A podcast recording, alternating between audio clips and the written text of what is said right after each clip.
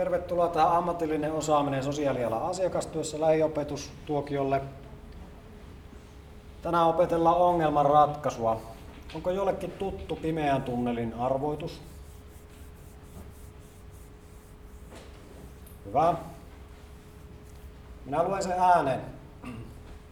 Matti, Jussi, Heikki ja Tiina seisovat pimeän tunnelin toisella puolella ja haluaisivat mennä sen tunnelin toiselle puolelle. Heillä on kuitenkin vain yksi taskulamppu ja he eivät voi mennä tunneliin ilman taskulamppua. Tunneli on siis mahdottoman ahdas. Tunneliin mahtuu tämän vuoksi vain kaksi ihmistä kerrallaan. Taskulampussa on virtaa vain 18 minuutiksi. Matti kävelee tunnelin toiseen päähän minuutissa, Jussi kahdessa minuutissa, Heikki neljässä minuutissa ja Tiina viidessä minuutissa. Ja kun tunnelissa liikutaan, niin he kävelevät aina sen hitaimman henkilön mukaan. Jos esimerkiksi Jussi ja Heikki lähtevät matkaan, matkaan kuluu yhteen suuntaan aikaa neljä minuuttia, koska Heikki kävelee hitaammin kuin Jussi. Miten he kaikki pääsevät tunnelin toiselle puolelle samalla taskulampulla tai tämän saman taskulampun virran avulla? Ja kun olet ratkaissut arvoituksen, niin nosta käsi pystyyn. Aika alkaa nyt. Mieti omassa päässä ja nosta käsi pystyyn, kun tiedät tämän ratkaisuarvotuksen. Tämä ei ole mikään kompa, ei ole siis tota, en yritä teitä jallittaa, mutta kun tiedät, että mikä on oikea vastaus, niin nosta käsi pystyyn. Ja aika pysähtyy sitten, kun me saadaan kaksi tai kolme ihmistä, jotka tietää oikean vastauksen. Älä sano ääneen, kun vaan niin paperille ja kirja ylös. Joo.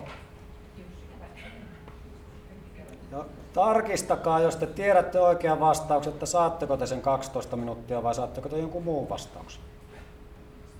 Viittaa vasta sitten, kun olet varma, että tiedät oikean vastauksen. Haluatko kysyä jotakin vai sä tiedät jo? Joo.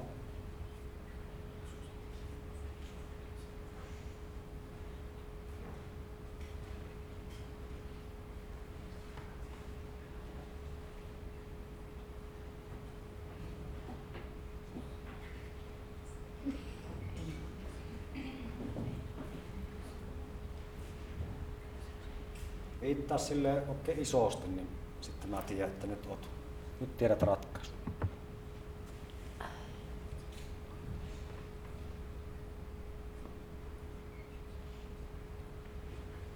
Saa käyttää apuvälineitä, siis jos haluatte, niin voitte kynä ja paperi saattaa auttaa, jos ei niin suoraan päässä ratkea.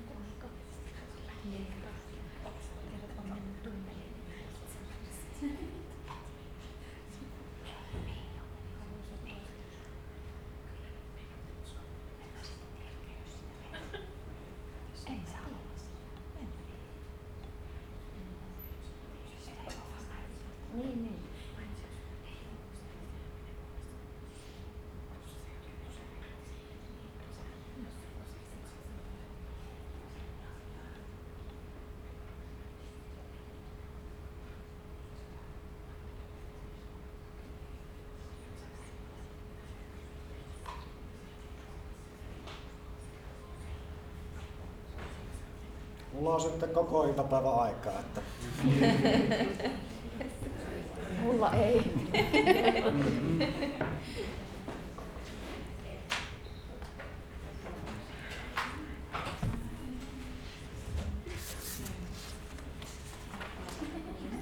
Tuota, laittaa lapsillekin.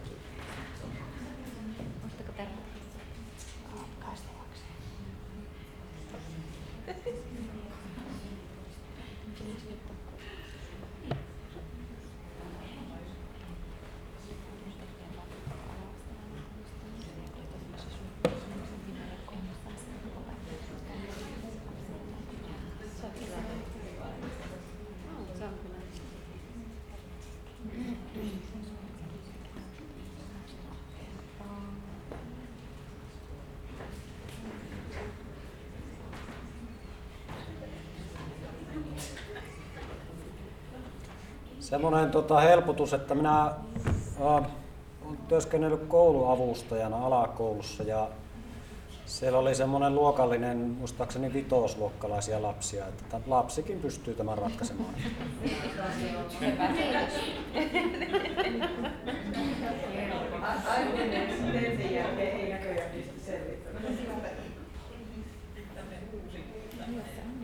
Mä annan vielä kaksi minuuttia teille aikaa, niin koittakaa pinnistä. Mä haluan, että joku onnistuu tämän ratkaisemassa. Sielläkö on jo? Okei. Okay. Oletteko varmoja, että oikein? En minä olekaan oikein. En mä tiedä, miten voi olla varma.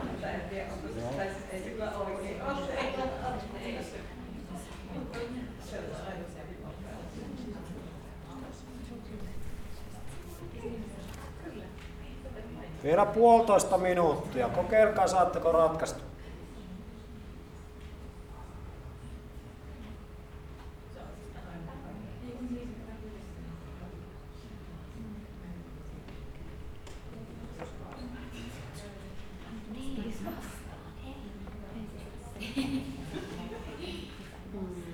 Entäs vähän menee tuo, kun menee viisi? Se olisi mennyt.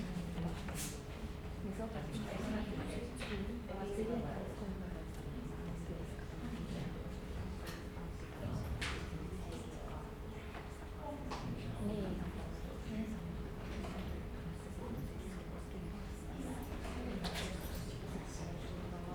Niin.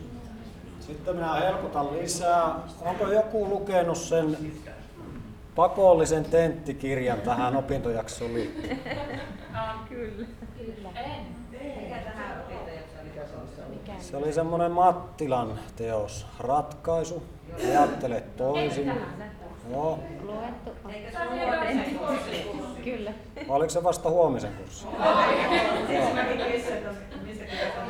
Okei, no mutta osa teistä on lukenut sen kirjan. Kyllä. Joo. On. No niin. Joo. Liittyykö tämä tehtävä? Ainakin ajattelu- ajattelu ainakin liittyy siihen. Hyvä. Aa, no niin.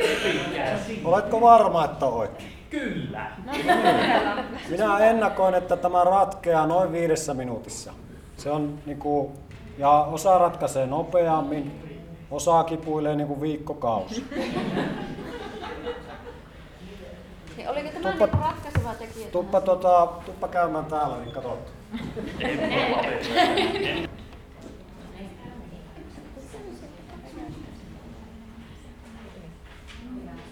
Joku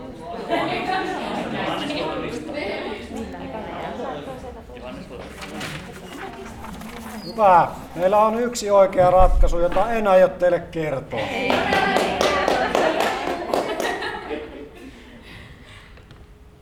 Et voi tehdä. ongelman ratkaisu.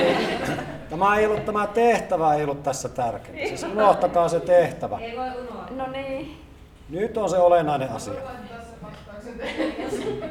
Kun ajatellaan, että miten ihmisen pää toimii, tai kun ajatellaan, että miten ongelma ratkaistaan, onko tuttu tämmöinen kuin plan, do, check, act tai adjust, PDCA-sykli? Nyt kun te äsken suorititte enemmän tai vähemmän intensiivisesti sitä ongelmanratkaisutehtävää, niin teidän pääkopassa tapahtui tämmöistä plan ja do-vaihetta. Tunnistitte, että minä suunnittelen, voisiko se mennä näin. Sitten te jotenkin ehkä arvioitte, saatoitte laskea, että meneekö se näin. Ja kun te teitte sitä tarpeeksi monta kertaa, niin hoksasko kukaan, että tämä tehtävä antaa palautteen, että nyt tämä ei mene oikein? Saitte ehkä 13 minuuttia, joo. Pääsikö joku tuonne niin kuin adjust-vaiheeseen? Nyt täytyy muuttaa tätä niin kuin menetelmää, tätä minun niin kuin ratkaisuyritystä. Ainakin yksi tiettävästi pääsi. Tai sitten hän arvasi hyvin. Sinäkin pääsit, joo. Mutta idea ongelmanratkaisussa siis, että kun te törmäätte johonkin, että tämä ei toimi näin, niin yleensä ihmisen, niin kuin, tämä oli tämmöinen klassinen esimerkki siitä, että se tehtävä antaa suoraan palautteen, että nyt ei toimi. Tietokoneen kanssa minä törmään toistuvasti vähän samanlaiseen. Ja minä teen tätä lään do-vaihetta niin kuin monta monta kertaa niin kuin hä- häpeämiseen asti. Annelle esimerkiksi yritin tässä vasta näyttää, että miten jobili toimii. Ja sitten kun mä olin sitä rassannut viisi minuuttia, niin mä totesin, että tämä on ihan naurettavaa, että ei tätä löydy mitään. Ja ei, tämä näin pitää, ei tämä näin viimeksi toiminut ja, ja kymmenen muuta selitystä. Sitten kun mä olin aikani siinä niin kuin ääneen ihmetellyt, että miten tämä on näin vaikeaa, kaivoin ohjeen esille. No se varmaan täällä ohjeessa on. Ja kappas kummaa se ohjeen avulla se niin kuin rupesi toimimaan. Mutta ongelmasta tai asiasta riippuen, niin meidän joskus aivot jää niin kuin siihen plan ja do-vaiheeseen. Eli meillä niin kuin ei tapahdu pysähtymistä tai meillä ei tapahdu niin kuin, tai me ei uskota sitä palautetta, mikä siihen asiaan tai ilmiön tai ongelmaan liittyy.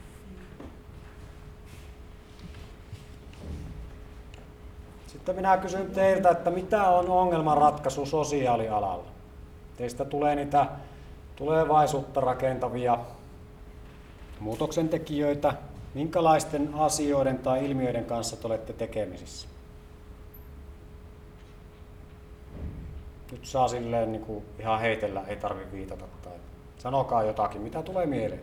Tosi monimutkaista, jotka ulottuu moneen eri. Joo. Samassa tilanteessa olevilla kahdella eri ihmisellä voi olla tavallaan ihan eri ongelma siellä taustalla. Että su- sulla pitää, niin kuin, sä et pysty valmista, valmista vastausta antamaan. Vaikka jos kaksi samaa henkeä hakee toimeentulotukea tai vaikka jotain vastaavaa. Ja sitten se tavoite on molemmilla kuitenkin se sama, että päästään pois sieltä esimerkiksi sen tilanteesta. Mutta se lähtökohta, se ongelma voi olla ihan erilainen, niin ei tehdä olettamusta tavallaan lähtökohtaisesti, että kaikkien kanssa toimitaan tietyllä se pitää ra- ratkaista se sit syvempi Joo. lähtökohta sieltä. Ymmärsinkö oikein, että joka asiakkaan kohdalla pitäisi olla herkkyyttä tähän niin kuin tunnistamiseen, että mikä tämä ihmisen kohdalla toimii? Tai, Tuli joo. Asiakaslähtöistä. Sano uudestaan. Asiakaslähtöistä. Joo. Minkälaisia elämäntilanteita tulee mieleen näistä kuvista? Mitä se voisi olla?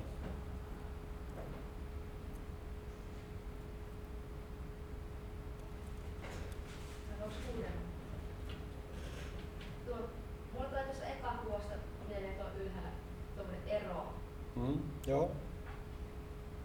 Sano vaan. Niin, että koko ihmisen elämän kaari on niin kuin täynnä eri vaiheissa, eri ongelmia. Joo. Ei tähän, siis tähän kysymykseen ei ole oikeita vastauksia. Mä haluan vain herätellä teitä havaitsemaan se, että, että se voi olla tota, hyvin, hyvin monenlaisia. Ensinnäkin monenlaisia ongelmia. Ne voi liittyä monenlaisiin elämäntilanteisiin. Ne voi liittyä muutoksiin ihmisen elämässä. Ne voi liittyä muutoksiin niin yhteiskunnassa. Ne voi liittyä vuorovaikutussuhteisiin. Ja niin kuin aina on hyvä muistaa, että se, miten me kohtelemme toisiamme, olemmepa me sitten missä vuorovaikutussuhteessa tahansa, ja minkälaisia niin kuin rakenteita me luomme ympärillemme, niin vaikuttaa siihen, että miten se kohtaaminen esimerkiksi toteutuu. Meillä oli joku, oli tota, oliko tuo, olitko vankilassa töissä? Te olette molemmat, no niin. Sanokapa, minkälaisia rakenteita vankilassa käytetään, että ihmiset käyttäytyis rauhallisesti? Oletteko miettinyt koskaan siellä?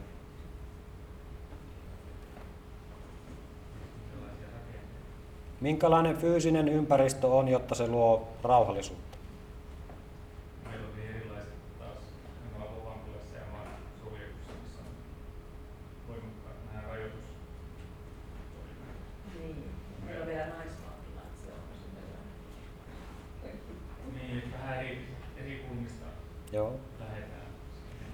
voitte tätä vielä tauolla jatkaa, jos ei heti tule. Niin.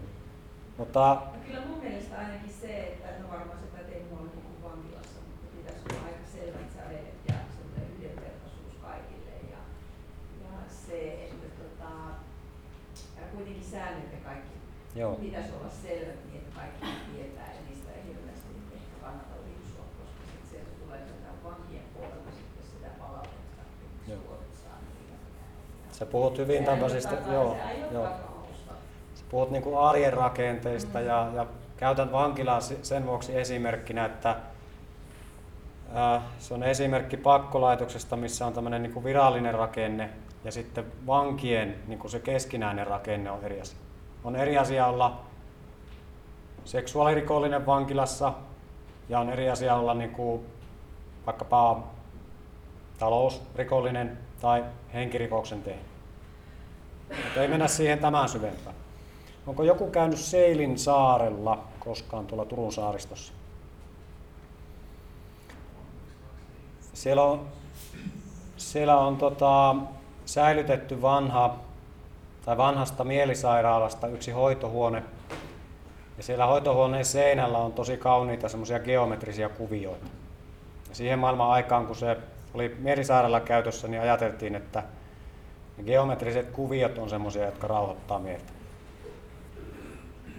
Eli myös puitteilla, sen lisäksi että ihmiset toimii jollakin tavalla, niin hyvä erottaa se, että se fyysinen ympäristö, siellä tapahtuva vuorovaikutus ja aina se ihmisten oma yhteisö tai suhde yhteisöön, identiteetti ja semmoiset tekijät, mitkä joko on näkyviä tai ei ole näkyviä. Hyvin, hyvin monet tekijät vaikuttaa. No sitten muutama näkökulma tähän erityisesti sosiaalialan ongelmanratkaisuun, eli asiakkaat hakevat apua yleensä vasta siinä vaiheessa, kun tilanne on jotenkin kriisiytynyt. Ja heillä on itsellään se kokemus, että he eivät enää selviä. Sosiaalipalveluihin ja osittain myös terveyspalveluihin liittyy niin sanottuja kynnyksiä.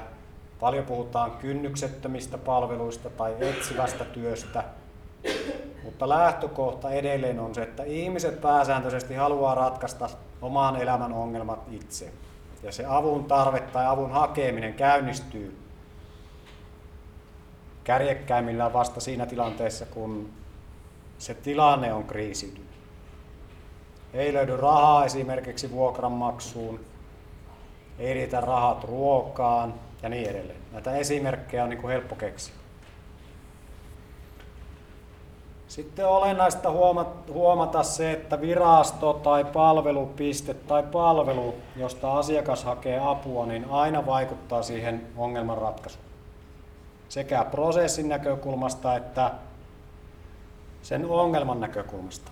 Ja tästä lyhyt esimerkki voisi olla sellainen, että jos meillä on vaikka vertaisapua tarjoava järjestö, niin sen ihmisen saama apu siihen ongelmaan tai ongelmiin, joita hänellä on, niin voi vaikuttaa siihen, että miten ihminen hahmottaa sen ongelman. Onko teille tuttu esimerkiksi anonyymit alkoholistit järjestö?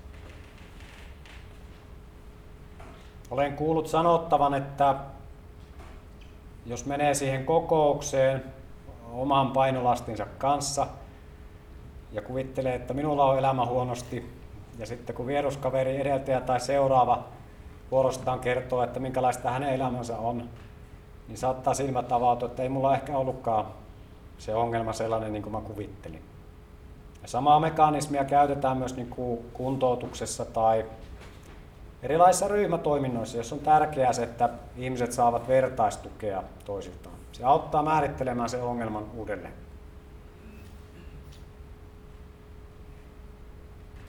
Sitten tämä sosiaalityöntekijän tai sosiaalihuollon ammattihenkilön, mitenpä halutaankaan se määritellä, ja se asiakkaan välinen vuorovaikutus ja suhde on otettava huomioon, jotta voidaan auttaa esitettyjen ongelmien ratkaisemisessa. Te olette tällä opintojaksolla esimerkiksi tutustunut päätösvallan delegointiin, mikä tarkoittaa käytännössä sitä, että eri asemassa työskentelevät ihmiset pystyvät ratkomaan niin kuin erilaisia ongelmia. Tai heillä on enemmän tai vähemmän julkista valtaa käytettävissään sen asian tai ongelman ratkaisemiseksi. Lastensuojelu on tästä hyvä esimerkki. Se kotiin tuleva perhetyöntekijä, joka auttaa kodinhoitotöissä, ei hänellä ole toimivaltuuksia eikä koulutusta esimerkiksi tehdä sitä lasta koskevaa kiireellistä sijoituspäätöstä. Jos niin yritän konkretisoida, että hahmotatte tämän eron. Sitten sosiaalialan ongelmanratkaisusta on hyvä tiedostaa se, että jos siinä on tämmöinen terapeuttinen luonne tai prosessi, niin sen prosessin kesto vaikuttaa aina siihen ongelmanratkaisuun. Aika harvoin varmaan on semmoisia sosiaalialan ongelmia, jotka ratkeaa tämmöisellä aikapaineen avulla, niin kuin yritin teitä äsken testata, että teillä on viisi minuuttia aikaa, hop hop. Kun se ongelman juurisyy saattaa olla jossakin traumoissa, se saattaa olla niin kuin yhtäaikaisissa päällekkäisissä ilmiöissä, jota, jota ei edes välttämättä haluta kertoa sille työntekijälle. Ja sitten semmoinen helpottava sana ainakin minulle on, että se iso ongelma on usein mahdollista niin kuin pilkkua. Ja jos niitä isoja ongelmia on useita, niin niissäkin on mahdollista yrittää pilkkoa, että mistä lähdetään liikkeelle ja hahmottaa sitä, että miten ehkä se iso, iso ongelma tai asia saadaan ratkaistua.